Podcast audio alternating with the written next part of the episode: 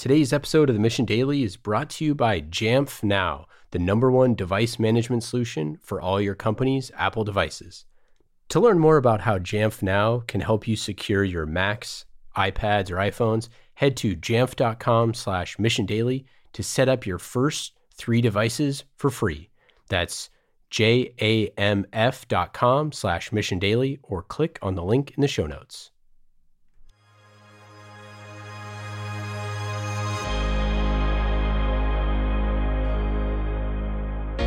In today's episode of the Mission Daily, I sit down with Danielle Teller. Danielle is a writer, researcher, and so much more. She's written two books. The first one was Sacred Cows, which I especially enjoyed, and the second was her first foray into fiction, and that book is called All the Ever After. In today's episode, we talk about both. We talk about tricky subjects that are not fun to talk about in public, like divorce, childhood, struggles, how difficult it is to be a writer, and so much more. Sit back, relax, and enjoy today's episode with Danielle Teller. Danielle, thank you so much for taking the time. Well, thank you for having me. Really this happy is, to be here. This is really exciting. So I mentioned outside that I first encountered your work about a year ago. My wife's friend was reading Sacred Cows and the title stood out. I like interesting titles like anybody else. I tend to judge books by their cover. I'm guilty as anyone with that. And it had a great cover. So I looked into it more, started reading, and I was blown away. I didn't realize how much I had a false worldview, maybe, that wasn't informed by data. So I'm excited to have you here today to hopefully talk about some of those things, present them for listeners, and hear about what you're up to. When people ask you what you do, how do you usually respond? I usually just say I'm a writer. And then if they want to dig further, then I give a little bit more detail. So what type of books do you write? I think of myself primarily as a novelist. My first novel was just published at the end of May. And Congrats. I'm working on my next one. Thank you. But I've written a lot of nonfiction, as you alluded to. Sacred Cows is nonfiction, and I've written a number of thought pieces and op-eds and so on. I think that the unifying quality of my writing, the thing that I'm most interested in, is looking at the world through different lenses. So I think that we're highly social animals and we tend to take a lot for granted. You know, growing up, we're told that society operates in a certain way. And then oftentimes when you're thrown into a situation, you realize that maybe those assumptions aren't true. So that's a sort of a unifying thread through all of my writing. It seems like many institutions were You know, personalization is not in their vocabulary or in what they do in practice. And one of my favorite quotes is that culture is not your friend by the late and great Terrence McKenna. How do you view culture and society? Do you view these systems as friendly sometimes? Do you view them as having inherent wisdom? Or do you view them as something that's very provisional that needs to be maybe replaced from time to time or at least upgraded?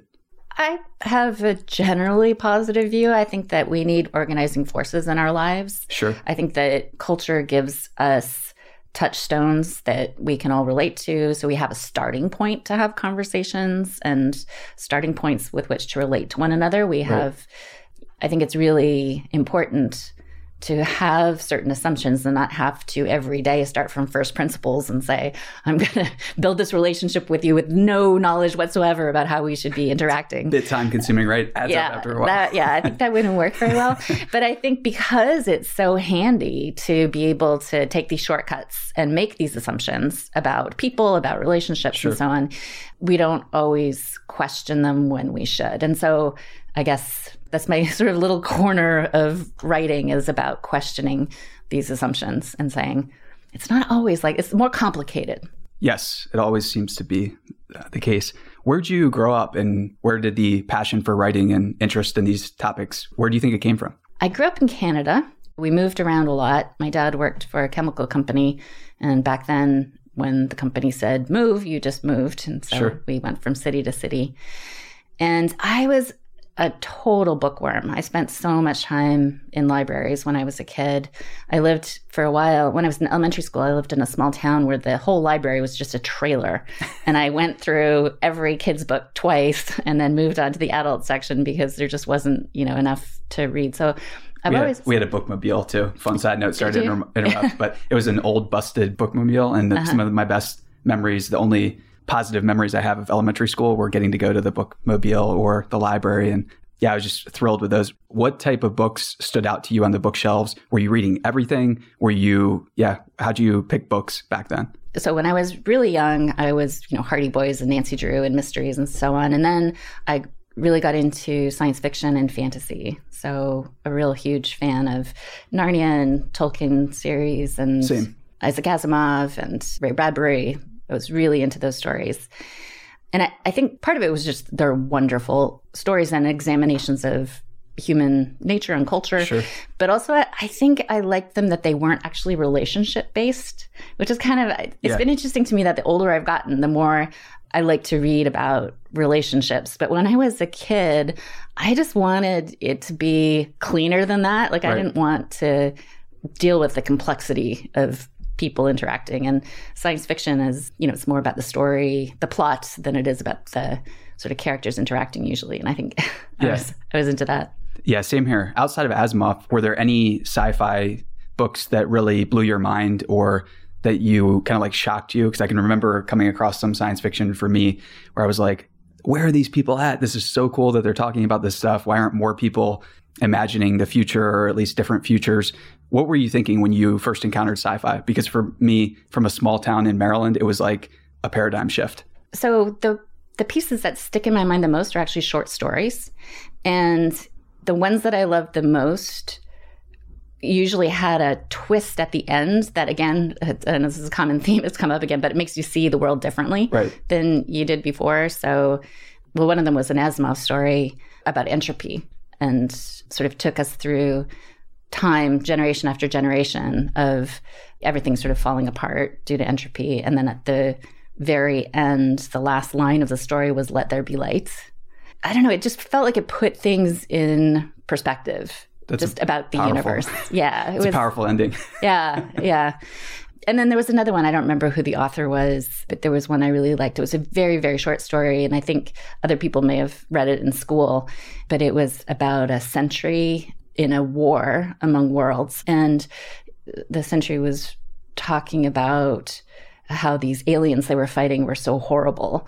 And then at the very end, you realize that he was talking about humans, right? That the humans were the aliens. And so I loved stuff like that when I was a kid. I think that th- those types of stories are so important for us to start imagining ourselves in the position of other species, or thinking about what it would be like to be another type of being. So important. So you're growing up, you're reading a lot. What else are you doing? What's what was exciting, or what are some of your best memories from childhood? I had such an idyllic childhood. I had this wonderful family. My parents were amazing, and my brothers, I'm still really close with my brothers. So my favorite memories are from our camping trips and sort of their, the family time that we spent together, where we just had so much fun. I mean, we just, my dad especially was very playful. So yeah, just we would, when we went camping, we'd have fights. We'd bring these air mattresses into the water, and we'd have these pirate fights where we'd try to take over each other's air mattress. Or when we went tobogganing, we'd do the same thing with the toboggans, and we'd try to hijack each other's toboggans. Yeah. That was the most fun. Where do you think your dad got that type of playfulness from? Was it from his family? Was he just like that? Did he decide to be like that? I think he was just excited about having kids. He had kids really young. It definitely wasn't from his own family, because his dad died when he was eight, and his he and his stepfather didn't always get along when he was growing up. So I think he just was excited to have kids, and he saw it as a way to re-experience his own childhood in a way, I think, mm-hmm. so to have the fun that he missed having. So during school, are you getting ready for college? Were you really excited about academics? Or yeah, how's that transition out of high school and into college for you? So I was a total goody two-shoes, and also really frightened of the world. My brothers both went off and became musicians and lived hand to mouth and like had the rock and roll life. And I was the polar opposite. I was a really good student. I always did what I was told. And so there was no question that I was going to go to school, but I was even scared to go, to leave home, like to go to university. I got so homesick, even in high school, if I was away for a week. And so I just remember I was living in Edmonton, Alberta at the time, and I had to choose between going to the local university or going out east. And my dad and I used to run together all the time, and we'd talk about all kinds of things. We talked about his work and life. And I remember saying that I was scared, and, and he was saying, oh, you're like the rocket ship. The struts are still there, but now they're going to fall away and you're going to take off into outer space. And I thought, I just don't feel that way at all. Like, an exciting just, narrative to exit on, though. That's I think cool. The world is really scary. Yeah. So I went to college, and my first year was horrible. Partly I was homesick, but also I'd never really learned how to study because I went to a very small high school that wasn't very academic. Sure. And it was easy for me to get good grades. And then all of a sudden, I was catapulted into this environment where you had to take in so much more information and learn at a much faster pace. And also, at the time in Canada, Ontario still had grade thirteen. So okay. A lot of the kids had an extra year of high school during which they took some of the same classes that they sort of repeated in university. And I hadn't had that. Gotcha. And because I'd had good grades in high school, we had to talk to a counselor when we got to university, and they advised us on which classes we should take. And this advisor told me to take advanced everything. So I was in advanced math, advanced physics, advanced chemistry. Like, it was insane. And so did that I, feel really ambitious out of the time, like put, pulling you out of your comfort zone? Or was that, were you ready for that? I was that not ready for that. Yeah. I was, I mean, I just listened. Again, I was a goody two shoes. I was like, okay, if that's what I should do, then I should do that. and then I, and then I dropped out of advanced physics on the first day because I got there and the professor made a joke about how the regular level of physics, they actually didn't take friction into account. And everyone laughed and thought this was hilarious. And I was like, I just, no, I think I could go to the class that doesn't take friction into account in the problems. Yeah. It doesn't sound too easy. Yeah. Did you find that that type of philosophy served you well? Or do you now like ever go back to that? And when you're making two decisions, do you tend to choose the more ambitious of the two? Or did that change your mental model for decision making? I think actually what it taught me, so I so I did drop out of the advanced physics, but I stuck with the other advanced classes and struggled in the beginning, but then eventually overcame. You know, I, sure. I learned how to study. I learned how to get help when I needed help. And so it actually, I think, taught me to push myself, that I should try it because you never know what right. you're going to be able to accomplish. I mean, it's a very small anecdote, but in the summer times, I used to work as a summer student at the manufacturing plant where my dad worked. And I was obviously really new to that kind of work. And I remember one day the sandblaster, I was blasting these valves for these chlorine tanks that we, we packaged chlorine in one of the parts of the plant, and it broke down. And so I told my supervisor, the sandblaster's not working. And he just looked at me and said, we'll go fix it. And I thought, I, how would I know how to fix this? Yeah. But I went and I took the back of the machine off, and it turned out to be something very simple. There was just like a hole in a hose that was obvious and needed to be plugged. And I fixed it. And that also sort of stuck with me, that like you think you can't do something, but then you if you just try, it seems, like it's completely different than what you imagine sometimes. Yeah, just yeah. go to the base of the climb. Like maybe you'll be able to do it. Wise words. So was medicine on your radar at this point? Were you, were you starting to become interested or drawn to it?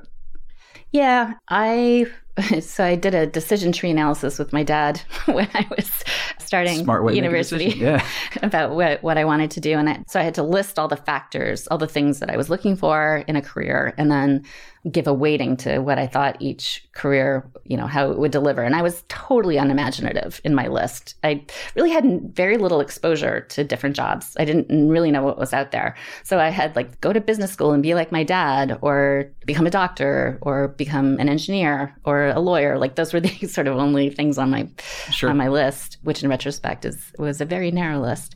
But when I scored for things that were important to me, so again, I was a little bit of a frightened young lady going out into the world. And so, you know, job security was important to me. And having worked in manufacturing, not just in the plants, but also in the office, I knew that it was very sexist. Right. And I really didn't want to work in an environment where that was normal. Yeah. And I thought that medicine would not be like that. And it was also really important to me.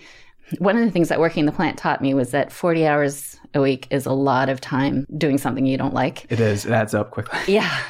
And so I wanted to do something where I felt like I was helping other people, where I was making the world a better place, where at least I was a net positive in the world, and where I felt challenged and was enjoying what I was doing. And so, you know, medicine, it fit all those boxes. It was a very dry way to, I guess, to, to pick my career, but it fit. So... And when you got to your first residency or postdoc, what, what is it called? When you first go to the hospitals? The internship. Your internship. Was that a shock? Was that a, oh, I knew it would be like this type situation? Or was it another situation where it wasn't what you imagined? Oh, my life has been this wandering road. So I'm not, it's funny, my husband is so goal-oriented. He's always known his whole life what he wanted to do, and he's just worked toward it relentlessly. Whereas I just wander down the path, la-di-da. I think I'll take this fork in the road. Yeah. And so I did that all through my whole medical career as well. I I thought initially I wanted to do primary care and international health, and I was involved in those things in medical school. And then I got to my internship and realized I really didn't like primary care very much. And I didn't think long term I wanted to be in private practice because it just seemed like it might get dull mm. down the road. And then I thought, okay, now I need to rewire this and go into academics, which is how I ended up subspecializing. And I, I ended up going the exact opposite of where I thought I would be. So I thought I'd do primary care. I ended up in the intensive care unit. You know, I thought I'd do international health. And again, I C U is just not really what people need in the world. Yeah. But I did that because that was where my interest in medicine lay. And I also thought I would do clinical research. And I ended up in a program because I was a foreigner and a lot of fellowship programs don't take foreign students. I didn't have a ton of choices. I ended up at Yale, which is a great program, but they didn't really have a very strong clinical research program at the time. Sure.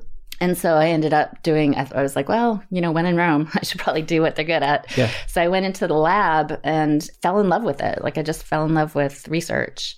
So I didn't end up where I thought I would be. But at each stage, I liked it more and more. Sure.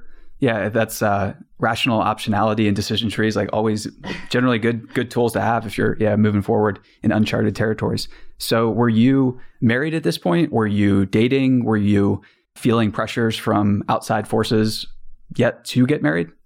So I was dating, and the relationships I'd been in up through my residency training didn't work out, and I was feeling pretty sad because my friends were all getting married and having kids, and I was, you know, thirty-ish. I really wanted to get married, and I, I ended up, my mom died when I was a resident. I was training in Rhode Island, but I spent a lot of the year when she was sick in Toronto doing rotations in hospitals in Toronto. My program director was amazingly supportive and let yeah. me go do that. So I was sort of stuck in this position where I had a year off, an unexpected year off. And so I said, okay, I'll go travel, you know, see the world. And during that period, one of the things I did was I went to Patagonia and spent a month with NOLS, the National Outdoor Leadership School, crossing an ice cap. Oh, wow. And one of the instructors, whose name was Richard, and I fell in love and actually got married pretty quickly after meeting. Cool. And at this point, were you still writing? Were you taking notes? Did you keep a diary or a journal or anything like that? No, you know, I had to do a lot of writing for my job, but it was all science writing. So I wrote papers and grants, grant applications and so on. But I didn't do any other kind of writing. It was busy. You know, I got married, had kids, working full time, like just it was so busy. But I had an idea for a novel in the back of my head for many years and always hoped that I would, you know, get around to, to writing it. And it was really, it was my second husband who always said that I should be a writer. And in fact, the very first gift he ever gave me was a notebook in which he had written a number of writing exercises and a pen. And he said, go do these writing exercises. And he's been my champion. He's been the person, I think, who pushed me the most to write. He always thought that that was what I was meant to do. How important do you think it is to find someone who can be your champion for, or maybe recognize a skill set that you don't see in yourself or kind of encourage you? Do you think that's really important? Do you think that's like a necessary thing to accomplish what you want to accomplish? I think it really depends on the person. Sure. I think for some, some people are really able to develop that confidence on their own and go out there and just do it. I think for me, especially to make such a radical change, I think it was really important for me to have somebody who believed in me and sure. who said, this is not crazy, you know, like it's doable, because I'm not sure I would have had the courage to do. I love that. So you are doing research, you're learning everything you can. Are you in your own private practice? Are you working for a large company? What's I was in academics point? The whole time, which gotcha. Was what I really loved. So I spent about twenty, twenty-five percent of my time seeing patients, and then the rest of my time with my lab doing all research related stuff and dealing with all the bureaucracy and doing some teaching as well. Sure. So What was the transition like from that life to becoming a writer? How did that happen? And I know it's there's probably a long story there, but what was what was the origins for Sacred Cows, and how did that your first book get created? So Sacred Cows really came out of conversations that my husband and I had together, since we both went through divorces, and there are a number of life circumstances that you don't expect to find yourself in. You know, people don't expect that they're sure. going to get divorced. So most people don't really put a lot of thought into it. And then when we found ourselves in that position, we started talking about so many of the attitudes that we were encountering and the stumbling blocks, and started to, to think, well, that doesn't really make a lot of sense, especially all of the shame surrounding it seemed kind of contrived when we really examined where these sure, ideas were coming in from. Yeah. And unpack some of it. There's no argument generally. yeah, yeah, exactly. And so as we were having these conversations, I was actually looking for books or articles by people on these subjects and didn't find any. And so Astro said, well, we should write a book. And I said, oh, that's crazy. And he was like, nope, let's just do it. And so we did. Did you put a book proposal together or talk to an agent that was a friend? How, what was the next step? So we were completely naive, didn't really understand the process. And this was more for us. It was a bit of a catharsis, and also just interesting to think on these subjects. And also, we wanted to get something out in the world so that other people going through divorce could get this perspective, because we just felt like there wasn't enough of a compassionate hand being held out to people going through divorce in our society. There's a lot of shade thrown at people in that situation. Oh, and that's not what they need at that time. No. Um, yeah, you don't. I'm, I'm, I'm sure I would imagine that would be like a situation where every conversation you walk into, that like the burden of proof is on you, on kind of like unfairly to explain yourself, and like, it seems really sad, right? Because it's not like it's a pleasant experience for anyone that's going through that. Or yeah, I mean, it's inherently horrible. I mean, yeah. anyone who's ever broken up from any relationship knows how painful it is to go through such a breakup. And then when there are children involved, and if you're, you know, fighting over assets or other things, yeah. it's it's really quite horrible. And it's not just the couple. Like, well, that's one of the things that we realized going through our own divorces, is that divorce affects everyone you touch. And it's not just about the two people, but it's about their families and their friends, and everybody is affected in some way, large sure. or small, in the community. And so it being inherently so difficult, we thought having people tell you you're a bad person, you know, you're a failure, you're doing the wrong thing, just adds another emotional burden that isn't helpful. Because at that time, you need to be strong for your kids, and you need to... tearing people apart even more emotionally, just I don't think it does anybody any good. Is this a situation where you're starting to write the book and you're getting together the seven sacred cows? Is this a situation where you are encountering all of these things explicitly? Are you compiling research from friends? Are you, or is it just your husband and your experiences at this point? How are you getting all those data points? So we would brainstorm ideas. We talk about certain situations, things that people had said to us, or things that we'd read, or that counselors had said to us, and sort of throw it into this grab bag of research points.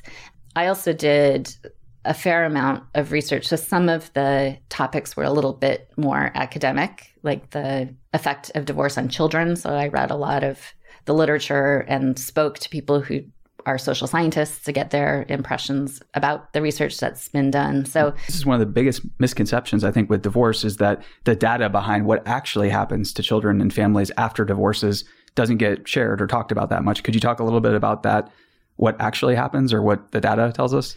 Yeah, sure. I think that most people make the assumption that children whose parents are divorced, that they are disadvantaged in life, that they're more likely to have emotional problems, that they'll be less successful, that there'll be this long tail from this divorce that will follow them through life. And what we discovered was that there was just no scientific support for that assumption whatsoever. That yes, it's painful for some children, for many children, to have their parents be divorced. It's not a fun situation for them to be in. Right. But that the this idea that as adults, they were going to be less successful in these various ways, it turns out that there's really nothing to back that up. And even things that are demonstrably true, like if your parents are divorced, you are more likely to get divorced yourself. That is sort of presented by our society in this way of like, oh, you're a broken person. You know, right. Your parents were divorced. You don't know how to have a relationship. It's just, it's not going to work out for you either. But that's not necessarily the explanation, right? I mean, if you come from a family where you don't have religious barriers to divorce, the culturally, where divorce is right. an acceptable solution, and also where you've seen your parents get out of a bad marriage and go on and have happier you know, lives, happier maybe, lives yeah. afterward, you might be more open to doing that yourself than staying in a bad marriage. I mean, that's just another interpretation, but sure. Why is it that we always take the most negative interpretation, you know? Yeah. Is that just because of our evolutionary history and we're prone to recognize threats or just imagine threats is what has kept us alive? What What are your thoughts there? Well, so, I mean, nobody knows, but my own personal view is that marriage has been a really important institution for centuries in Western society. And it used to be primarily an economic institution. So it was really about keeping money in the family, building wealth and right. preserving wealth. Building and, local power, amassing yeah. alliances. And, yeah, exactly. And also having resources for children. And so I think that there was motivation for society to convince people to get married and stay married because that was seen as good for society. Definitely, yeah. I think that, you know, the nature of marriage has changed incredibly. Now you can have children without getting married. You can get married without having children. You kind of have two spouses who have equal financial resources. It's really not as important anymore in terms of inheritance and so on. Um, right. So a lot of those reasons for getting married, the social reasons or societal reasons, have gone away. But I think there's been this kind of hangover of these pressures on people to get married and stay married. And what I find a little bit ironic is that there's so little barrier on the way into marriage. You know, people get married on a whim yes, sometimes. Yeah. And there's not a lot of thought often that goes into it. And yet there's so many barriers on the way out. Really, really interesting. Are there any other stats or kind of your favorite sacred cows that you feel like more people need to be aware of?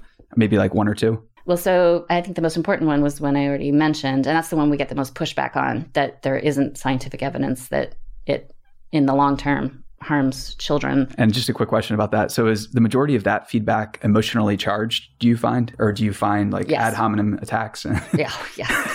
Yes, where you get called horrible names. Yeah, it's a very emotional subject for people. Yeah, I, I, I can't imagine, because it's it seems like something where there's... Uh, anytime you have that much emotion, somebody's hurting. Do you ever find that you're able to like talk to those people who are clearly hurting and reason with them, or after they maybe exchange a couple messages with you? I don't know if you choose to respond, or I'm just curious about how you approach that. So I don't usually engage. What I found is that the people who, you know, have the screeds and the YouTube comments or the oh, Amazon. Yeah, right. we, we have some people who go on there and just write these total like religious screeds. Yeah, and certain people will follow you around too, which is just hilarious. And they yeah. continue to like uh, on every social platform. Right. Wow. Yeah. That's, um, um, but a lot of them haven't actually read the book. Yeah. You can tell from what they're writing. So I had written some essays. There was one essay I wrote in Quartz called "American Parenting is Ruining the American Marriage," I think it was called, or something like that, that went viral. And so a lot of people sort of glommed onto that and then would go to Amazon and, and write some terrible review of our book because they disagreed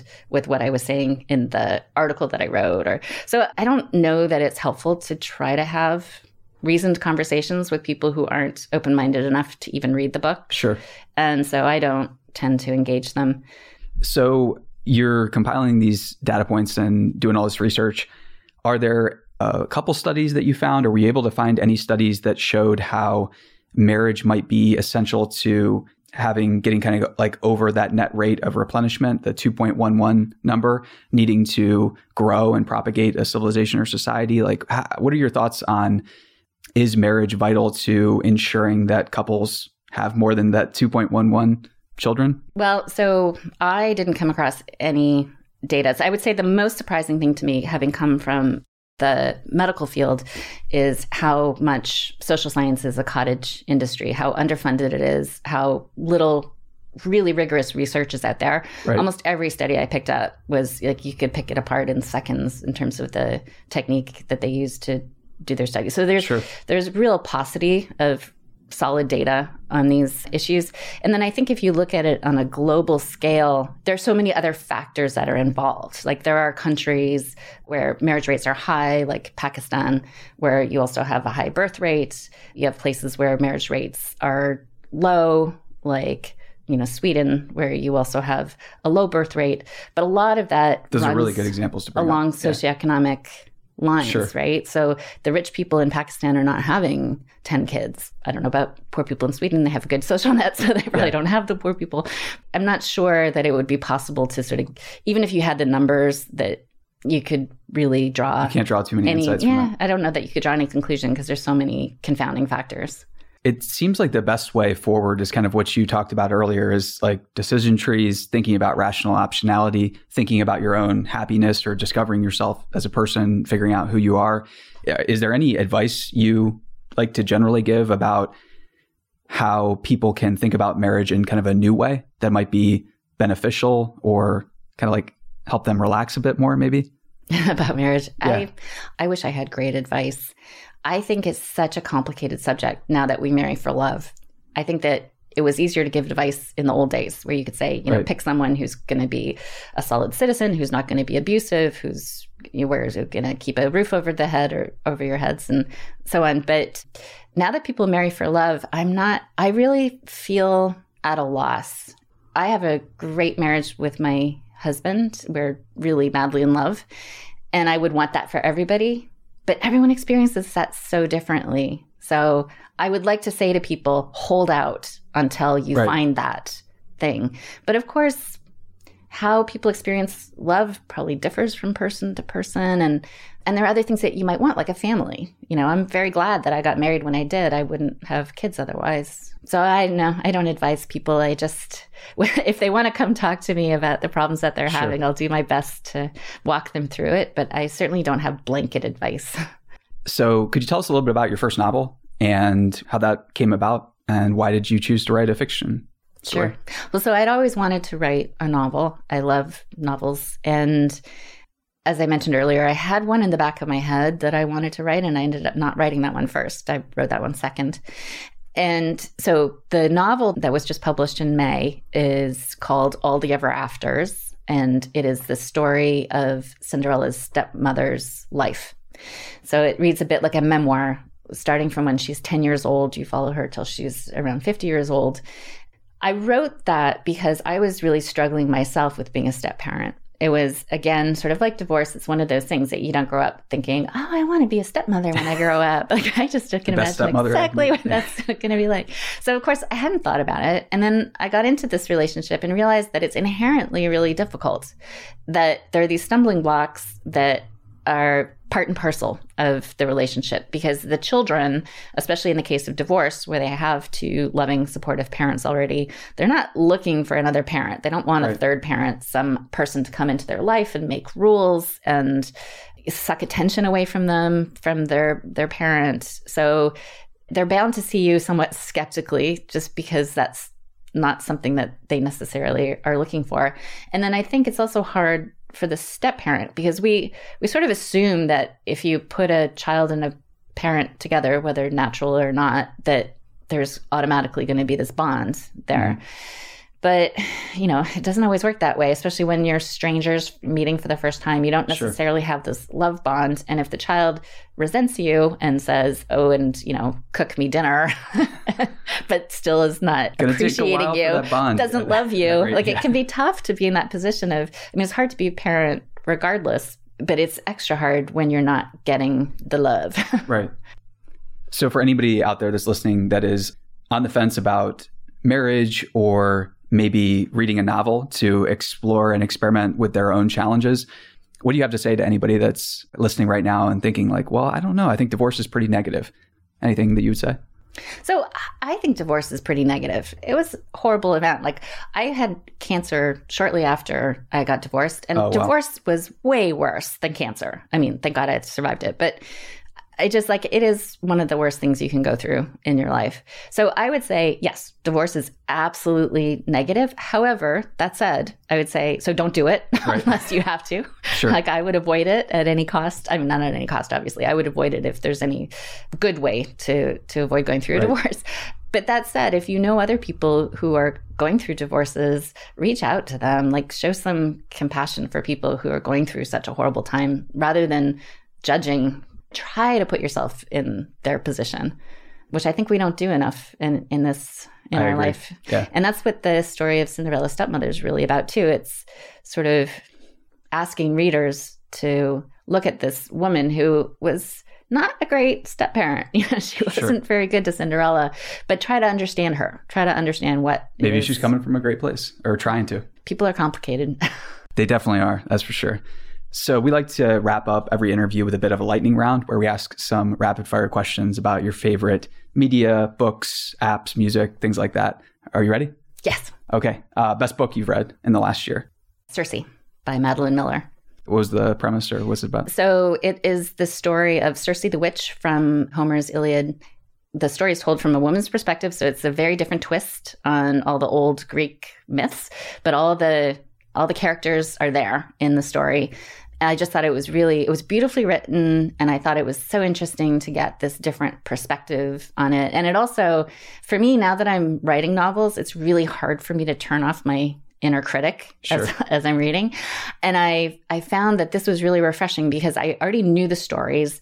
And since everything is deus ex machina when you're a god, I wasn't like, well, what would be the motivation for this character right. to do this? Like, yeah. well, because he's a great god. Yeah. That's why he did that. So it was also a very relaxing read for me. That's a great strategy as a writer. Yeah, write yourself into those positions. I, I like that. Any type of favorite albums or playlists that you're listening to on repeat? So my husband's mostly in charge of the playlists. I have my girl tunes that I like to listen to, which is a lot of a lot of Canadian pop artists, female pop artists. And any favorites? Everyone loves Sarah McLachlan. Okay, cool. And if you do have time to take a break, put your feet up, are you watching uh, any T V series or movies or anything like that? Or do you not watch T V? We're watching The Handmaid's Tale right now, oh, which cool. is amazing. It's on Hulu, right? Yeah. Okay, cool. Yeah, Margaret Atwood is one of my very favorite writers. As a Canadian, I'm extra attached to her writing. I love the book. So, and I just think the television show is so well done. It's as good as the book in a different kind of way. And final question here. So we like to end our interviews with just a reminder for everybody about why it is we're doing and why maybe you're doing the work that you do. So if you could share a story about maybe a reader's life who somebody encountered your work and it helped them in a in a special way. Are there is there a story like that that you reflect on from time to time that gives you kind of like energy to keep going? Yeah, I mean, I love hearing that people were really touched by All the Ever Afters. And again, the novel is my preferred form, but I have to say the more inspiring feedback I've gotten has been about Sacred Cows. When people reach out and they say, I was in a really tough place and I read your book and it really made me see this whole situation differently sure. and made me feel better about myself. When I read things like that, I just feel like, yes, that was well worth the hours that so I put cool. into that.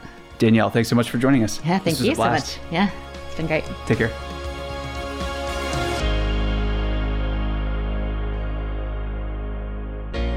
Hey, this is Ian from The Mission. I talk to Fortune five hundred C I Os and I T visionaries about how much effort and energy they put into securing their devices. But they have teams of hundreds of I T professionals, an advantage that the average business doesn't have. Until now. Jamf Now makes it easy to set up, manage, and protect your company's Apple devices. As your business grows, so does your digital inventory, making it harder to manage everyone's Apple devices. This is especially true if you have remote employees, like we do at The Mission. With Jamf Now, you can check your digital inventory, distribute Wi-Fi and email settings, deploy apps, protect company data, or even lock and wipe a device as needed, from anywhere. And all of this with no I T experience needed. The Mission Daily listeners can start securing their businesses today by setting up their first three devices for free forever. Add more starting at just two dollars a month per device. Create your free account today at jamf.com slash mission daily. That's J-A-M-F dot com slash mission daily. We love Jamf and you will too. Hey listeners, thanks for tuning into this episode. I hope you enjoyed it as much as I did. If you haven't already, please subscribe, rate, and review this podcast. It helps spread the word and I would greatly appreciate it. See you next time.